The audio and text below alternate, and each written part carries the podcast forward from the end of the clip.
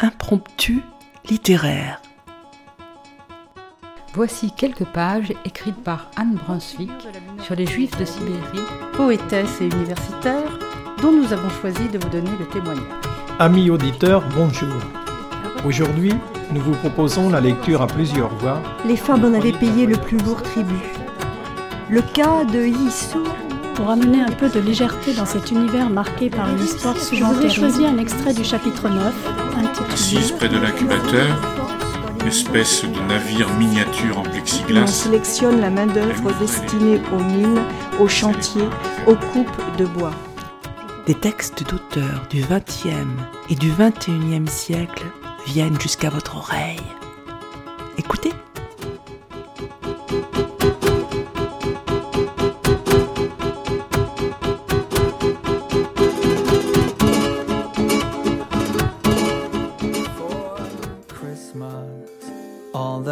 The smiles and the wishes. And I want it all from the lights to the mistletoe.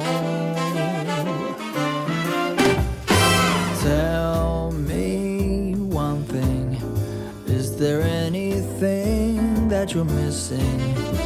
I will keep you warm as soon as you remove that snow.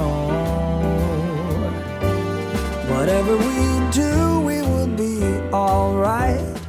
These holiday wonders will open your mind. May all your wishes tonight come true. The love I lived, the dream I knew. This Christmas, I only wanna be close to you. Cette année, dans son sac à contes, le Père Noël est parti en Orient, où il a collecté une histoire de grenouille au pays du soleil levant. Puis au pays de la Grande Muraille, il a écouté celle de l'échassier de l'empereur, et enfin, au pays des éléphants en Inde, il a recueilli une histoire où il s'agissait de régler un héritage de pachyderme. Toute histoire où il n'est pas question et pour cause de Noël, mais où l'humour, le courage, l'ingéniosité construisent le merveilleux propre à cette période. Enfin, le Père Noël est revenu dans nos contrées pour nous narrer la transformation de Brindille et celle du jeu de cache-cache de Noël. Petits et grands, ouvrez vos oreilles et partons ensemble dans ce voyage merveilleux.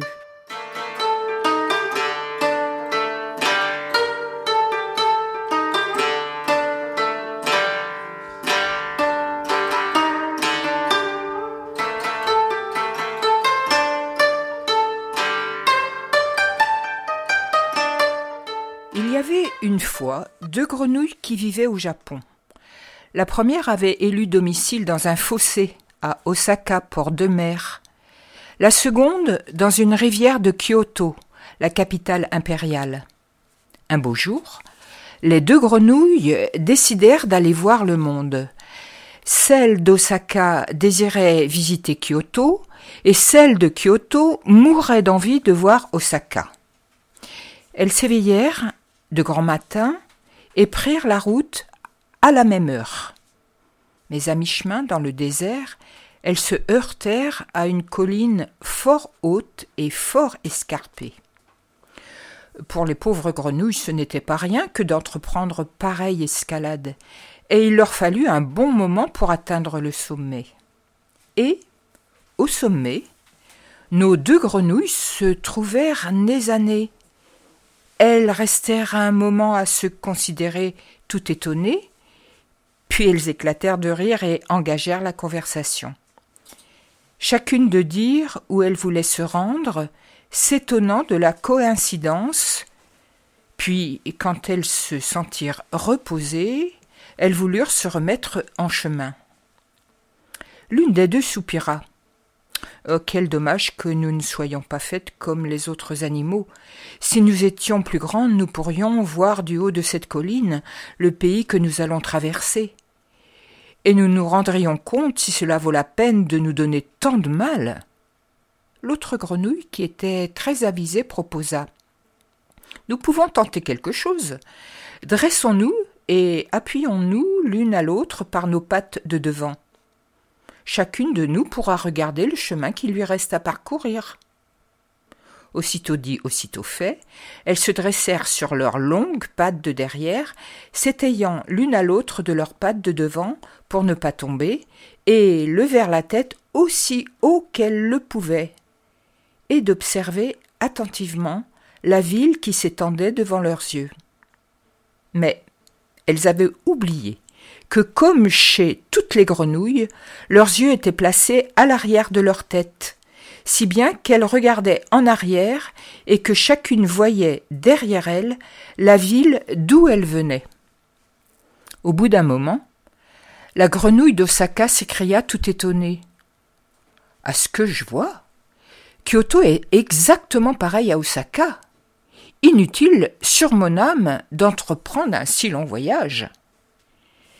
Et la grenouille de Kyoto, tout aussi étonnée, s'exclama. Et Osaka ressemble à Kyoto comme de gouttes d'eau. Les deux grenouilles restèrent un long moment appuyées l'une contre l'autre et s'étonnant fort de ce qu'Osaka et Kyoto fussent si semblables. Et quand elles eurent tout bien considéré, elles se remirent sur leurs pattes, se firent force politesse, se réciproquement une bonne route et s'en retournèrent, chacune chez elle et jusqu'à leur mort, elles crurent obstinément que Kyoto et Osaka étaient en tout semblables, bien que ce fût tout le contraire.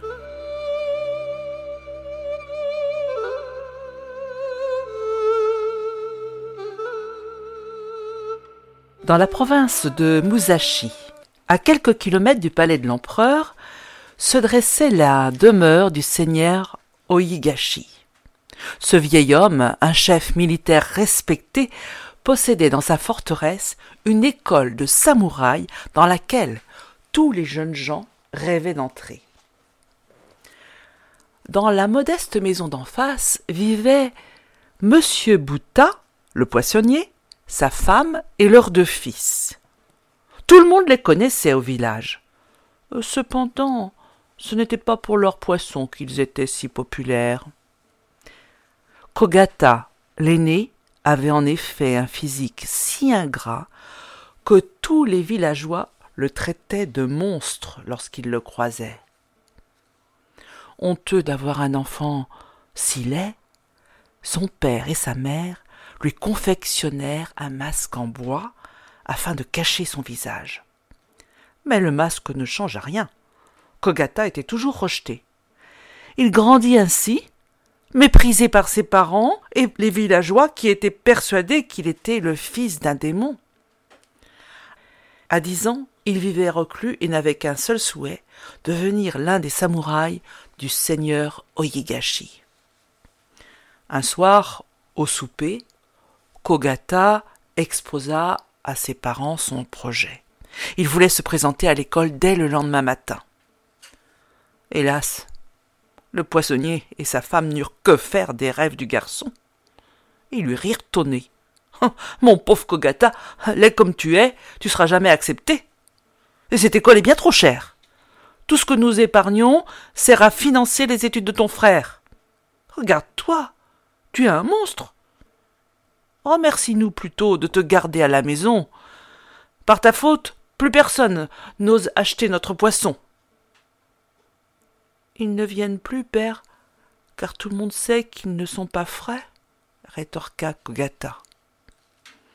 À ces mots, le père de Kogata vit rouge. Furieux, il attrapa son fils par le col du kimono et le jeta dehors. Tu n'es plus mon fils et ne reviens jamais. Mais père, vous ne pouvez pas m'abandonner l'implora Kogata. Pour toute réponse, le poissonnier claqua la porte. Madame Bouta, quant à elle, ferma toutes les fenêtres de la petite maison. Kogata, désespéré, pleura longuement sous la pluie. Jamais personne au village ne voudrait s'occuper de lui. Qui accepterait un monstre pareil? Et c'est ainsi qu'il partit tristement sur les routes boueuses de l'Empire, priant pour que les dieux lui viennent en aide.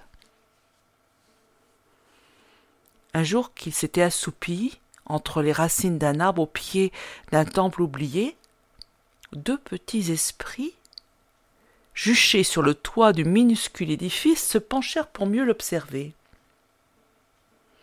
Tu n'entends pas les pleurs de ce garçon dans son sommeil? demanda Kaou.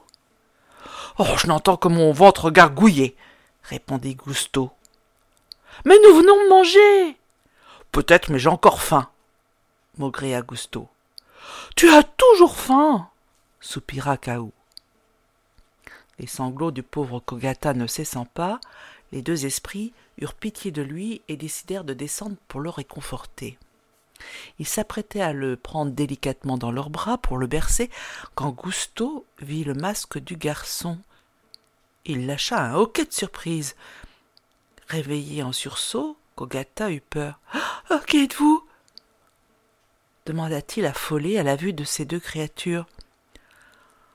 Bah, désolé de t'avoir effrayé, répondit Gusto. Nous voulions te bercer lorsque nous avons découvert ce masque sur ton visage. Pourquoi le portes-tu? Est-ce pour te protéger de la pluie ou pour une fête déguisée? Ah, hélas, non. Mes parents m'obligent à le porter pour cacher ma laideur. Les gens racontent que je suis le fils d'un démon. Gusto s'approcha du garçon et retira doucement le masque. Kogata se laissa faire, étonné par l'audace du petit esprit. Aucune grimace de dégoût ou de peur. Au contraire, les deux esprits l'observèrent avec attention. L'enfant n'était certes pas très beau, mais il n'était sûrement pas le fils d'un démon, comme le prétendaient les mauvaises langues. Quelques cicatrices par-ci, des taches de naissance par-là. L'un de ses yeux était plus gros que l'autre et le nez un peu aplati, mais à part cela, l'enfant était tout à fait normal, un vrai petit garçon. Mais que fais-tu tout seul? Tes parents doivent te chercher Oh non, ce sont eux qui m'ont mis à la porte. Mais que vas-tu faire alors? Je sais pas. Ce que je voudrais, c'est voler dans le ciel, comme vous. Là-haut, personne ne verrait plus mon visage et je n'aurais plus à me cacher. Les deux petits esprits se grattèrent la tête puis s'écrièrent d'une même voix. Bah, tu n'as qu'à rallonger tes jambes. Si tu étais très grand, personne ne verrait plus ton visage. Mais comment faire? demanda Kogata. Les deux esprits agitèrent leurs petites mains. Il se mit à neiger une poudre jaune et rose, et en un rien de temps, d'immenses échasses apparurent. Puis Gusto et Kaou prirent Kogata par les bras et le portèrent au sommet de ses nouvelles jambes de bois. Mais le garçon n'était pas du tout rassuré. Si je tombe, je vais me tuer se lamenta-t-il. Les deux esprits s'installèrent sur chacune de ses deux épaules et déclarèrent Nous sommes ton équilibre. Avec nous, tu ne crains rien. Tu verras, tu sauras très vite te débrouiller tout seul. Kogata et ses nouveaux amis se mirent aussitôt en chemin. Le garçon était tellement heureux. Il n'arrivait pas encore à se défaire de son masque, mais il était libre. Et les oiseaux qu'il croisait ne semblaient pas effrayés. Mieux, un jour, une grue voulut faire la course avec lui. De mémoire, jamais Kogata ne s'était autant amusé. Lorsque Kogata traversait des villages, les gens lui disaient bonjour en agitant leurs mouchoirs, et les enfants se bousculaient pour l'admirer. Grâce à ces échasses, Kogata marchait vite, et il aimait rendre de menus services aux habitants de la province. Il diffusait les nouvelles de l'Empire, délivrait les messages privés, prévenait le médecin d'une nécessité. Plus les jours passaient, plus sa notoriété augmentait. Tout le monde voulait apercevoir le jeune garçon aux longues jambes. Souvent, on lui demandait de descendre, afin de pouvoir lui parler. On voulait le voir, mais Kogata déclinait les invitations. Il savait très bien comment les gens réagiraient lorsqu'il découvrirait son masque. Jamais Kogata ne s'était senti aussi bien. Pour la première fois de sa vie, on s'intéressait à lui. Un matin pourtant, son destin prit un nouveau tournant. Assis sur la branche d'un arbre, il finissait son déjeuner en compagnie de ses amis. Gusto lui expliquait la confection des sandwichs à la crevette, tandis que Kaou faisait des galipettes. Kogata riait à gorge déployée lorsqu'il aperçut dans le ciel un gros nuage de fumée. Il descendit de l'arbre et en quelques enjambées rejoignit un petit promontoire Et voici ce qu'il vit. Une armée de soldats mettait à sac une petite ville, et les habitants, affolés, couraient en tous sens pour tenter de sauver leurs biens les plus précieux.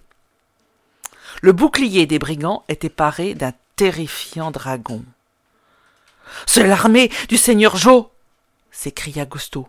Ce guerrier sanguinaire rêve de renverser l'empereur. Kogata, qui avait beaucoup souffert de toutes les moqueries proférées à son encontre, ne supportait pas qu'on s'en prenne aux plus faibles. Sans plus attendre, il résolut d'aider les villageois à chasser les pillards. Les petits esprits tentèrent de le ramener à la raison. Que veux-tu faire, Kogata? Tu vas pas te battre seul contre toute une armée. Mais le garçon ne voulait rien entendre. Je ne peux pas rester les bras croisés et assister au massacre des pauvres gens, j'y vais. À l'approche de Kogata, les guerriers du seigneur Jo détalèrent. Pensant que la simple vue de ses longues jambes avait affolé les brigands, le jeune garçon cria victoire. Kaou lui restait méfiant. Il fallait plus qu'un simple échassier pour effrayer les hordes de soldats sans foi ni loi. Étrange, pensa-t-il, en se grattant le menton, tout cela ne me plaît guère. Alors, une silhouette gigantesque traversa les airs. Perdant l'équilibre, Kogata se rattrapa in extremis à une branche avant d'apercevoir dans le ciel un monstre énorme qui fonçait vers la ville. Juché sur un dragon fumant, un homme terrifiant hurlant à plein poumon ordonnait à sa monture de tout brûler. C'est le seigneur Joe s'écria Gusto. Sauf qui peut. Kogata assista impuissant au saccage de la cité. Voilà donc comment ce barbare s'y prend pour tout détruire sur son passage, souffla Kogata, en se demandant comment faire pour l'arrêter. Gusto sortit alors une longue vue de sa musette et répondit Oh non, je crois qu'il se dirige maintenant avec ses soldats vers le palais de l'empereur. Il n'y avait pas une minute à perdre. Kogata se précipita à la suite du dragon, mais quand il rejoignit enfin la capitale, elle était déjà presque toute en cendres.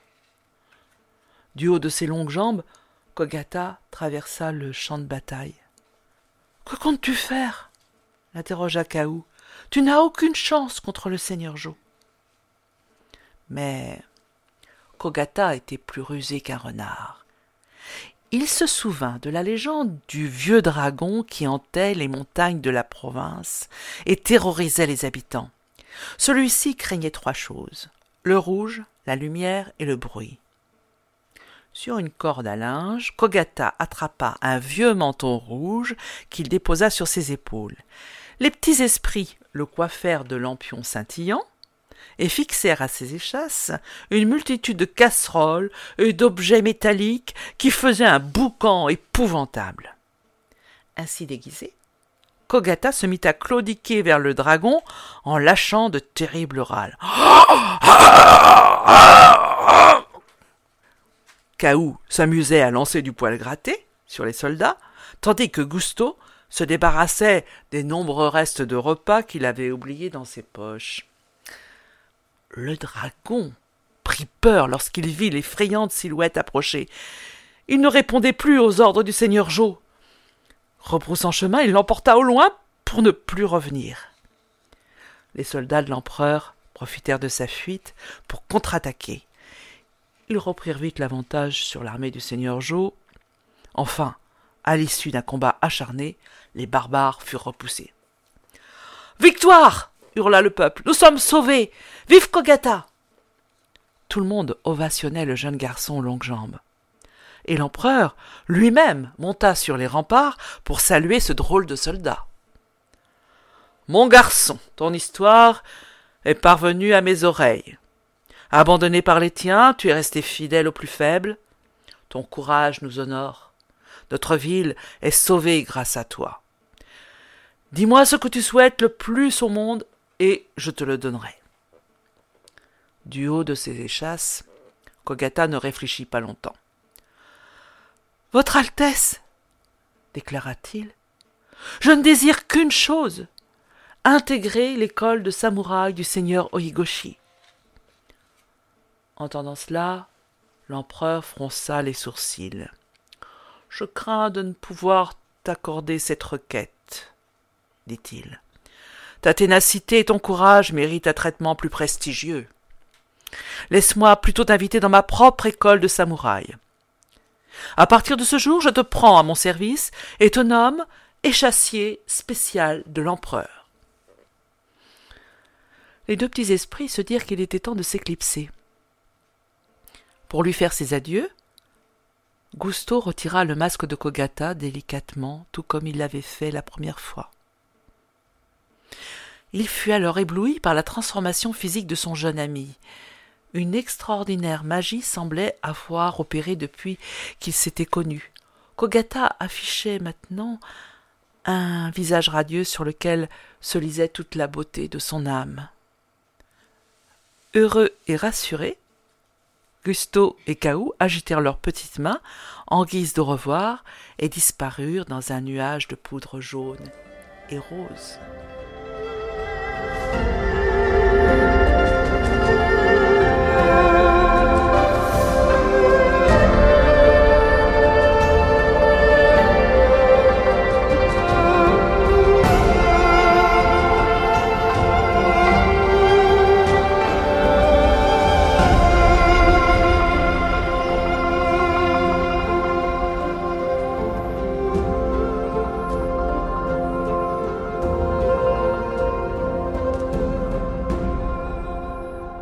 Y avait dans la ville de Vijayanagar un riche propriétaire nommé Birchandra.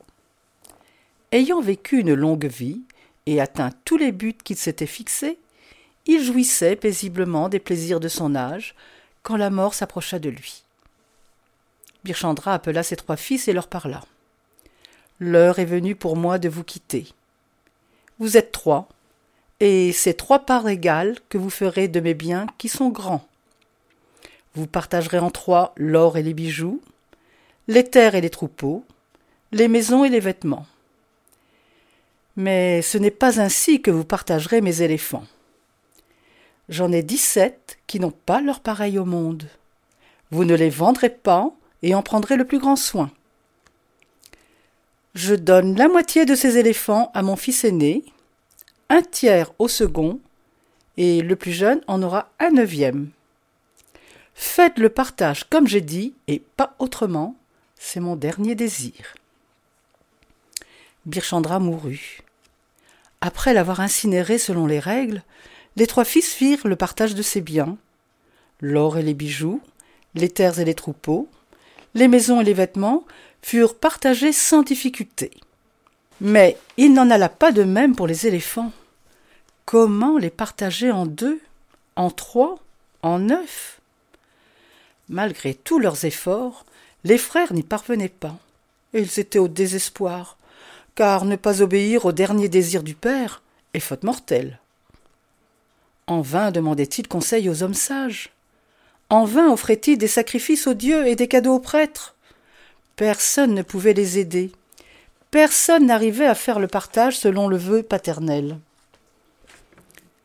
Au comble de leur désolation, le frère aîné décida d'en appeler au sage des sages. Il dit Allons demander conseil au grand Apaji. Dans tout le décan, il n'y a pas de sage comparable à lui. Il nous dira ce que nous devons faire et comment le faire. Chargés de riches présents, les frères se rendirent dans la demeure du sage. Il les reçut avec bienveillance et écouta le frère aîné expliquer ce qui les troublait tant. La désobéissance à la volonté paternelle pèse très lourd à nos cœurs, dit l'aîné. Nous sommes incapables de faire ce partage. On ne peut diviser dix-sept éléphants en deux. C'est un problème insoluble. Il n'est pas de problème insoluble, répondit le sage. Tout peut et doit trouver sa solution.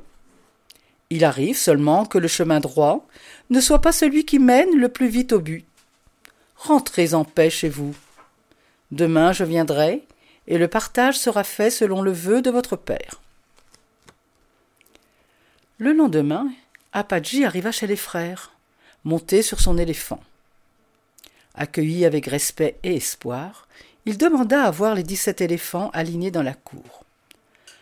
Lorsque ce fut fait, il joignit à la file son propre éléphant et dit À présent, que chacun prenne la part qui est la sienne.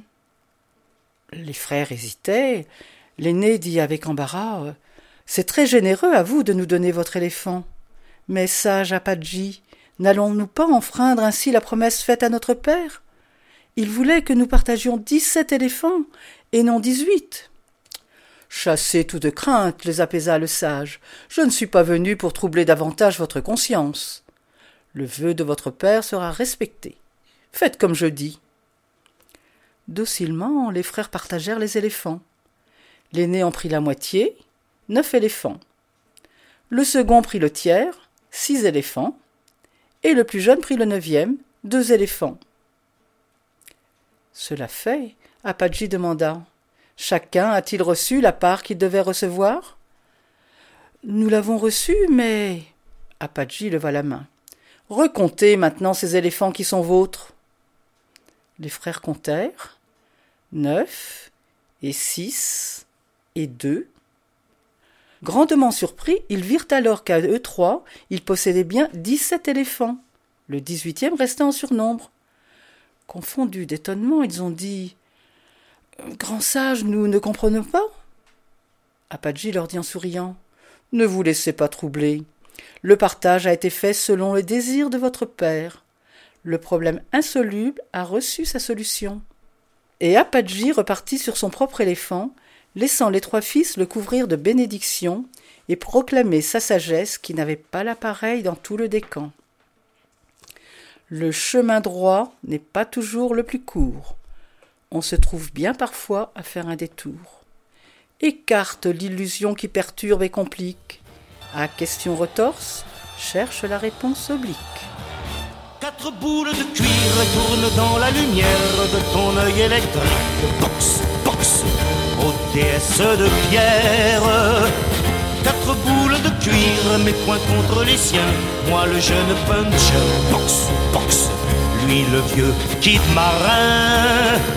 Kid marin, c'est un grand, et Dieu sait que je l'aime. Mais ses gants et mes gants ne pensent pas de même.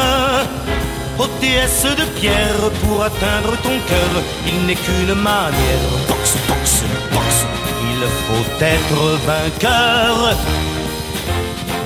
Quatre boules de cuir sur quatre pieds de guerre. Pavlina était son prénom. C'est joli, Pavlina. Mais tout le monde l'appelait Brindille. Faut dire qu'à la maison, il y avait que des hommes. Pas vraiment méchants, mais juste un peu lourdeaux, des carrés, des costauds. Alors forcément, euh, Brindille contrastait. Sergueï, son père, était chauffeur de taxi, hiver comme été. Dix heures par nuit. Il avait été mineur là-bas en Russie. Ses yeux étaient bordés d'ombre. Il disait que c'était le charbon qui était resté incrusté dans sa peau. Brindille savait bien qu'en réalité c'était la fatigue. Oleg était l'aîné. Il pensait foot, parlait foot, respirait foot. Par chance, la nuit, il dormait foot. Alors les autres pouvaient aller se reposer. Yvan était le deuxième. Il avait toujours faim, comme Avrel dans Lucky Luke. Le jour où Oleg l'avait surnommé comme ça, Yvan lui avait mis une bonne raclée. Vlad était le troisième. Il passait la moitié de son temps sur un vélo et l'autre sur l'ordi. Pas bavard. Il cherchait toujours à améliorer son temps. Trajet jusqu'à l'école au chrono, problème de maths au chrono, jeux vidéo au chrono. Au bout de l'épaisse branche de cet arbre généalogique, vous l'avez deviné, il y avait Brindille, la petite dernière. A priori, dans cette famille de garçons, la jolie Brindille aurait dû être chouchoutée. Eh bien, pas vraiment. Elle devait voler ses moments au piano. Toutes les tâches ménagères étaient négociées à la dure. Presque toujours, Brindille perdait, en dépit de sa ténacité. C'était elle qui devait alors exécuter euh, la vaisselle ou le repassage. Un soir, au dîner, Sergueï retrouva sa fille cabossée d'un œil au beurre noir. Malgré son insistance, elle n'avoua pas qui en était l'auteur. La préparation au repas avait juste été négociée à la lutte gréco-romaine. Brindille déclara simplement qu'elle arrêtait le piano pour faire de la boxe. Sergueï fit taire les rires des garçons. Il protesta, mais comprit vite que rien ne lui ferait changer d'avis. Saute dit le coach en rigolant. Sauter à la corde, c'est un truc de fille, non? La corde cingla à trois millimètres de son visage, menaçant de lui décapiter le nez, heureusement très aplati. Aussitôt il comprit à qui il avait affaire. La fille cognait dur, surtout du gauche. Un gaucher dans un club, c'est toujours bon à prendre, même si c'est une gauchère. Brindille commença l'entraînement. Au fil des semaines, Brindille gagnait des points contre ses frères. Moins de corvées, ça voulait dire plus d'entraînement, et plus d'entraînement, ça voulait dire plus de victoires, donc moins de corvées. Son gauche foudroyant lui donnait de l'assurance. Brindille se risqua même à appeler son frère Avrel. Son coach lui avait recommandé de courir, Yvan lui en donna l'occasion. Oh, joue-nous un peu de Mozart, Brindille, ma chérie, demanda un soir Sergueï. Brindille euh, s'assit sur le tabouret. Quand elle posa ses doigts sur les touches, elle les vit rouges et gonflées. Elle claqua alors le couvercle et répondit Pavlina, je m'appelle Pavlina. Puis elle courut s'enfermer dans sa chambre. Brindille n'avait pas encore de sein, mais elle savait que quand elle serait femme, il faudrait qu'elle se bande le torse pour se protéger. Peut-être serait-il gros comme ça? Le mois prochain, c'est la compétition, lui dit le coach. Tu es prête à présent? En rentrant de l'entraînement, Brindille ne savait pas s'il devait rire ou pleurer. Une boule de peur roulait dans son ventre, tandis qu'une fleur de défi s'ouvrait dans sa tête. Un vrai match Les garçons prirent la nouvelle avec indifférence. Sergueï seul demanda Tu es vraiment sûre, ma chérie? Il connaissait déjà la réponse. La veille du match, Brindille décida de ne pas s'entraîner. La maison était vide. Pour estomper sa peur, elle se mit au piano. Quatre minutes. Tiens-toi prête, dit le coach. Brindille avait le trac. Le brouhaha de la salle agaçait ses oreilles. Brindille se sentait seule plus qu'elle ne l'avait jamais été. Elle se battait contre Samira, une coriace. En enfilant son gant droit, Brindille sentit quelque chose tout au fond, des papiers. Écrase-la, signé Oleg. T'es la meilleure, signé Vlad. Celle qui touche à un seul de tes cheveux, je la ratatine. Signé Avrel. Elle remit les papiers au fond du gant et l'enfila. Dans le gauche se trouvait une photo de sa maman. Au dos de la photo, il y avait un petit mot au milieu d'un grand vide. On est avec toi, Pavlina. Signé Papa. Elle gagna le match! Pavlina arrêta la boxe. De toute sa vie, elle ne remit jamais les gants. Quand on lui demandait pourquoi, elle répondait simplement Les poings sont faits pour s'ouvrir et les doigts pour s'envoler. It's a magical time full of kisses. Take a walk outside and tickle the snowman's nose.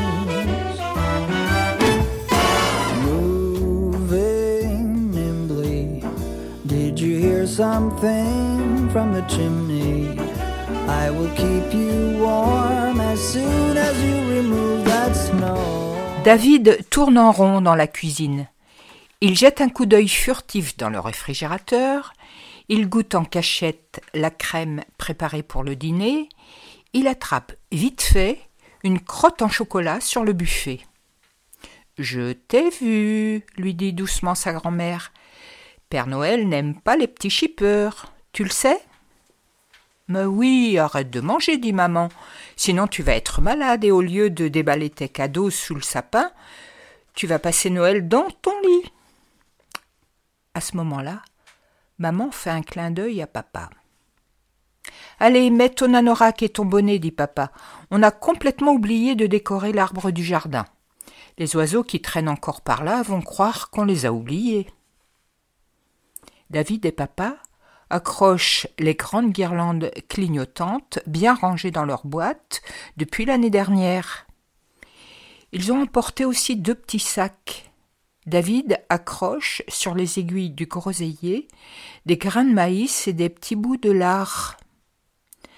Voilà, c'est bien. Maintenant les oiseaux vont trouver leur cadeau de Noël. Lorsqu'elles reviennent à la maison, maman et grand-mère ont enlevé leur tablier, les bougies sont allumées sur la table, et sous le sapin, les cadeaux. David pousse un cri de joie et grand-mère agite la petite clochette. Oui, oui, on peut les ouvrir, les cadeaux. Mais David n'est qu'à moitié heureux et papa le voit. David, tu as oublié de décrocher ce billet, regarde.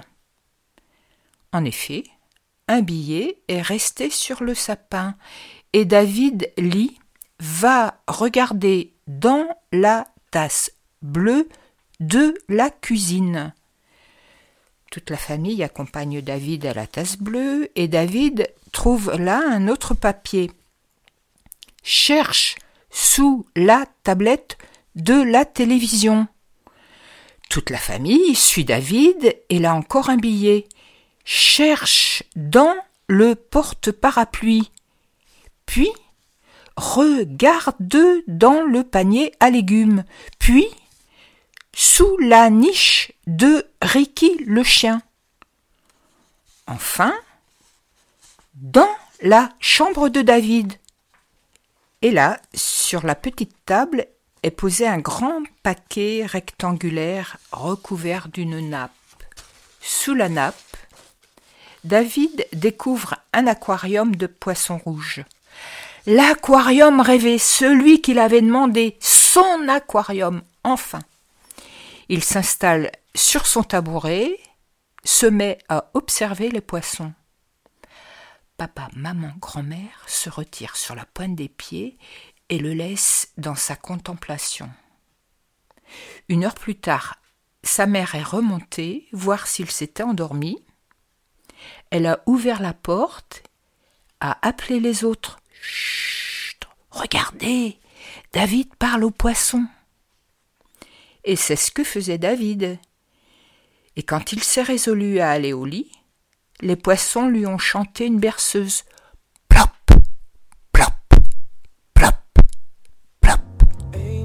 we have heard on high, sweetly singing o'er the plains and the mountains in reply, their joyous.